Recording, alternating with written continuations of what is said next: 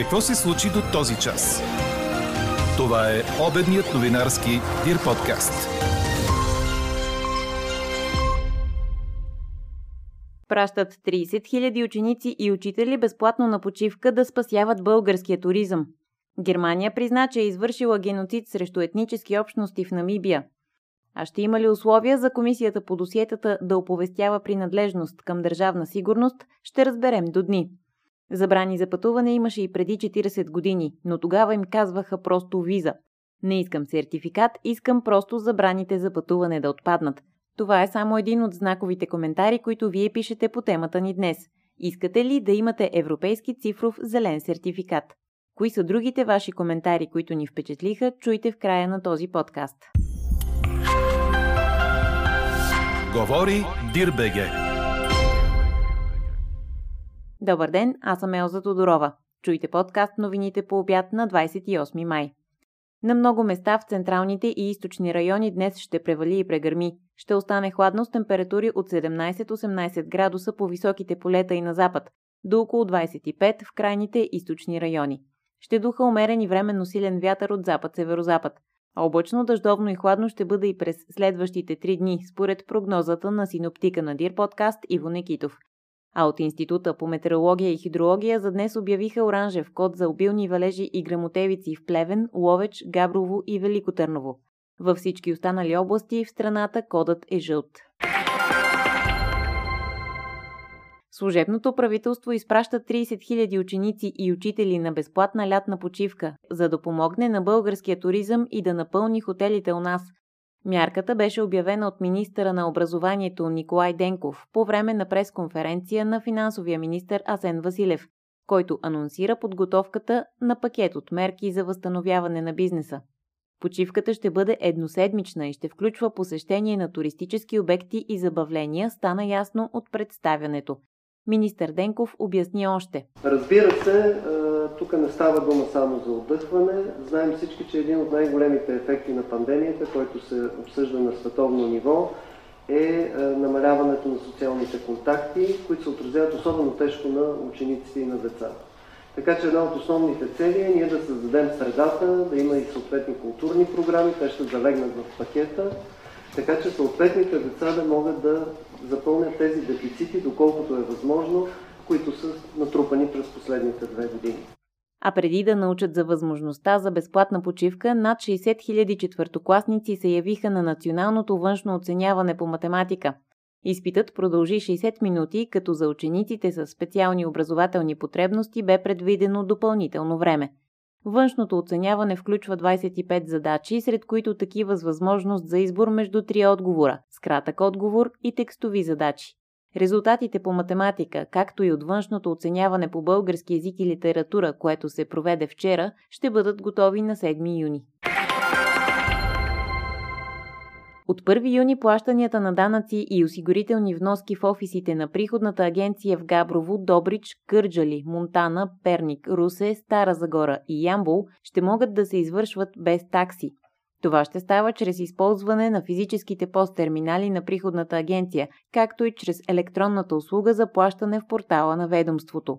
Причината е, че затварят банковите клонове на една от търговските банки, намиращи се в офисите на приходната агенция в тези градове, Плащанията към НАП ще продължават да се извършват и по банков път от всяка банка в страната или друг доставчик на платежни услуги, съобразно тарифите на съответните финансови институции. Три различни служби са били ангажирани с подслушването на опозиционни политици преди изборите, каза пред BTV Арман Бабикян от Изправи се Мутривън. По думите му, сред подслушваните са и 25 социалисти. Вас лично послушвали ли са ви? Мога да кажа и да, мога да кажа и не и няма кой да го докаже. Това може да направи само държавата. Откъде обаче имаме съмнение? Защото сега излизат едни случаи. Генералът Анасов оповести, че 32 опозиционни политици са били послушани. Как може да се доверим на едно такова твърдение? Всъщност са 82 И това вчера адвокат Хаджигенов го обяви съвсем ясно. Как нарасна Това, което каза, много лесно. 32 бяха обявени за преди изборите, т.е. в предизборния период на тази година. Ако към тях добавите и хората, които бяха слушани по време на протестите, ще получите бройката. Потвърждение ние с вас не можем да търсим. Вътрешният министр каза, че да, има подслушване на политици. от опозицията. Кои са, колко са, и така нататък е в ръцете на властта. Във вторник от изправи се мутри вън внесохте искания в бюрото по СРС-тата, за да се провери дали са били подслушвани политици. Кога mm-hmm. очаквате да получите отговор? Въпросът е дали ще получим реалните отговори. Ако видите драм състава на тази комисия, ще видите, че там има само един юрист. И аз лично изпитвам дълбоки съмнения към възможността на тази комисия, имайки предвид и днешната прокуратура, доколко действителни факти ще получим. Вижте, три различни служби са били организирани, за да извършат това подслушване. И когато си в съда и получиш само номера, ти не знаеш дори за кого подписваш, ако въобще си гледал. Бабикян обяви също, че има информация, че той и адвокат Николай Хаджигенов също са сред подслушваните. И по още една гореща тема. Днес служебният министр на економиката Кирил Петков се среща с най-големите кредитополучатели на Българската банка за развитие преди срещата обаче, уволнените надзорници на банката Митко Стоянов и Велина Бурска обвиниха Петков в ефира на нова телевизия, че е внесъл в Българската народна банка предложение за смяна в надзорния съвет на Банката за развитие още на 11 май, когато не е бил министър. Според Бурска, той поставя една стабилна банка в, цитирам, рисково положение и нелепа ситуация. Какво още очакваме да се случи днес? В рамките на няколко дни ще излязат резултатите от проверката на комисията по досиетата за състава на новия Министерски съвет, обяви пред Националното радио председателят на комисията Евтим Костадинов. Той изрази опасения, че след очакваното тълкователно решение на Върховния административен съд може да се окаже, че комисията по досиетата не може да оповестява принадлежност към държавна сигурност, ако дадено лице сменя своето качество, а вече е била огласена подобна информация за него. Три пункта за вакцинация в столичните паркове ще бъдат разкрити през почивните дни. Те ще са на входа на Южния парк към булевард Гоце Делчев, пред Борисовата градина при Орлов мост и на паркинга на булевард Възкресение.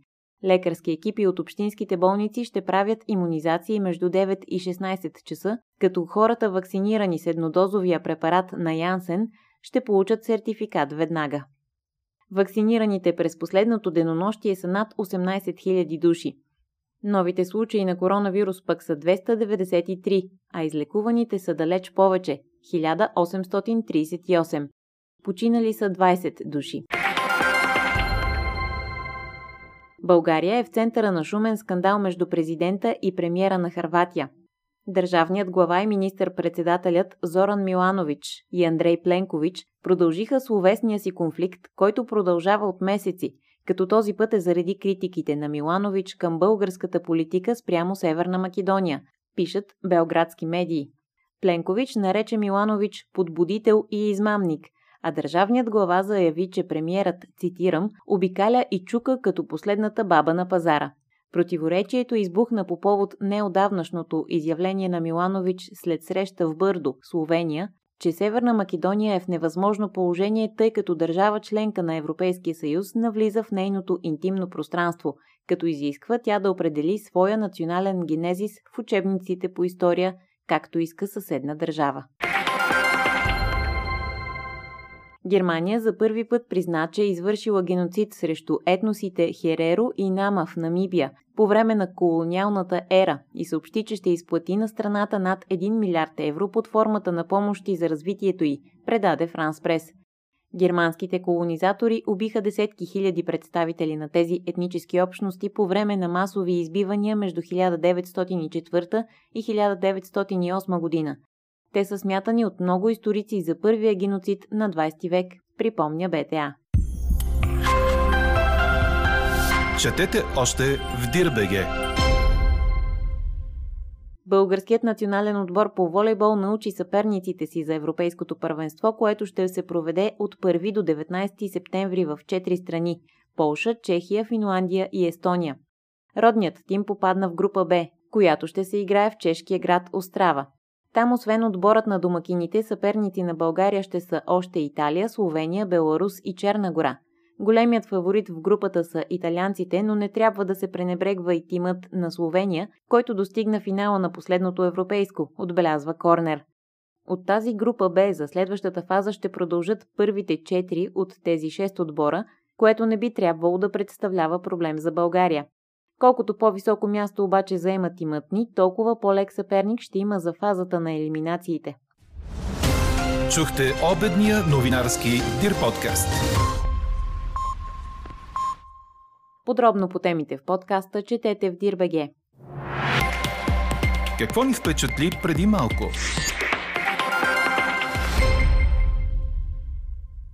За първи път в България екип от детски кардиолози извърши интервентно затваряне на персистиращ артериален канал на недоносено дете с ниско тегло, съобщиха от Националната кардиологична болница.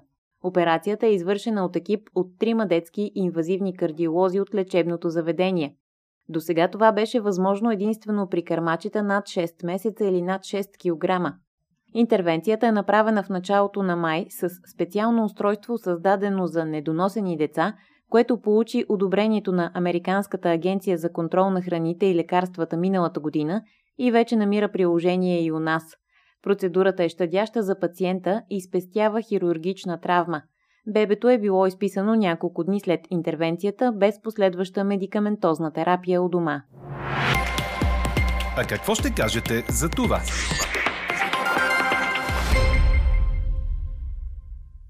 Вакцинационният сертификат през 6 месеца ли ще се подновява с всяка нова доза? И ако не се вакцинирам срещу COVID-19 на 6 месец, взима ли ми се сертификата? Пита наш слушател. А друг казва, че ако въпросният документ е безплатен, то електронният подпис за достъп до него не е. Това са избраните от нас коментари, които вие пишете по темата ни днес, свързана с въпроса искате ли да имате европейски цифров зелен сертификат – до този момент превес имат отговорите не. Анкетата продължава. А какво трябва да съдържа Европейският цифров зелен сертификат, обобщава Елена Бейкова. Европейският сертификат за вакцинация срещу COVID е безплатен и влиза в сила от 1 юли, но се очаква централната система да започне работа още на 1 юни. Идеята е той да улесни пътуването в европейските държави. Еврокомисията определя три варианта на документа. Единият е ако човек има завършена вакцинация с някоя от одобрените в Европа вакцини срещу COVID. Вторият да има негативен тест за коронавирус и третият да е преболедувал. И трите варианта съдържат специален QR код, чрез който съответните власти в държавите членки ще могат да проверяват валидността му. Сертификатът за вакцинация съдържа информация за имената и датата на раждане на вакцинирания човек, както и данни за ваксината, като търговското и наименование, нейния производител, датата на поставяне, държавата в която е направено това. Когато документът е за наличие на негативен тест, в него се описват видът на теста, датата на тестване, резултатите, производителя и лабораторията, която е извършила теста. Сертификатът за преболедуване включва информация за датата на първия положителен тест за вируса, както и за валидността на документа, която е не повече от 180 дни от въпросния тест. Първоначално ще бъдат издавани само сертификати за вакцинация, а документите за преболедуване и негативен тест се очаква да влязат в сила след средата на юни. Европейският сертификат ще бъде част от електронното медицинско досие на пациента. Българските граждани ще имат достъп до него през здравно-информационния портал, ако разполагат с електронен подпис. Всички издадени до сега сертификати ще бъдат прегенерирани автоматично в новия европейски формат, а старите сертификати ще бъдат валидни от нас, като е предвиден гратисен период до 12 август тази година.